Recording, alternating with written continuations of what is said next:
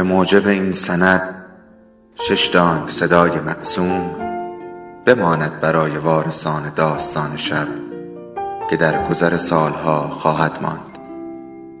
ارادتمند داستان شب.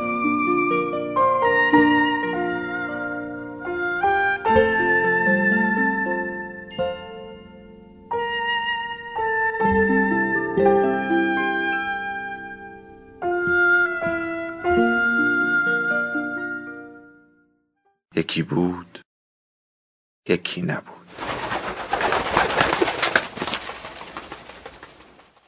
آوا و سارا. آوا و سارا هر دو تو خونه مونده بودن و برنامه نداشتن. آوا فکر می‌کرد امروز چه روز خوبیه. من از پنجره بیرون رو می‌بینم. مردم که هر کدوم به سمتی میرن و کاری دارن. سارا فکر می‌کرد چه روز خسته کننده ایه اینجا که همه چیز ساکت و بی سر و صداست. بیرونم که شلوغ و مردم دارن تو همدیگه میلولن. آوا پیش خودش می‌گفت زندگی چقدر قشنگه. هر روز یه جوریه. یه روز کار داری و یه روزم وقت داری که به زندگیت فکر کنی نقاشی کنی و آهنگ گوش بدی. سارا به خودش می‌گفت لعنت به این زندگی. یه روز خوبه یه روز بده. حوصله آدم رو سر می‌بره. دیگه کم کم شب شده بود و وقت خواب بود.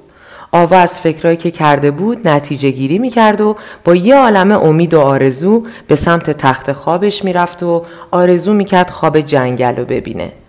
سارا که دیگه حسابی صبرش تموم شده بود با خودش می‌گفت اه امروزم گذشت. ببینیم فردا چی نصیبمون میشه.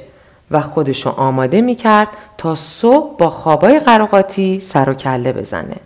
خب حالا دست خودمونه. مثل آوا فکر کنیم یا مثل سارا به زندگی نگاه کنیم. شما چطور نگاه می‌کنیم؟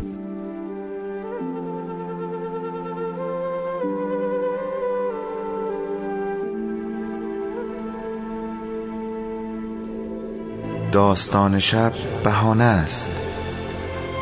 برای با هم بودن دور هم نشستن شنیده شدن.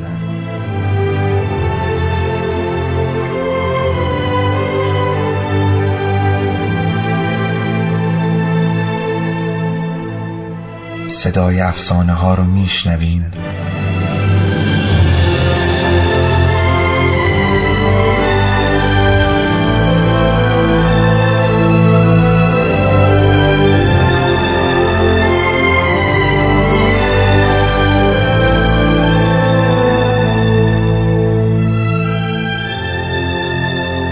شبتون بخیر.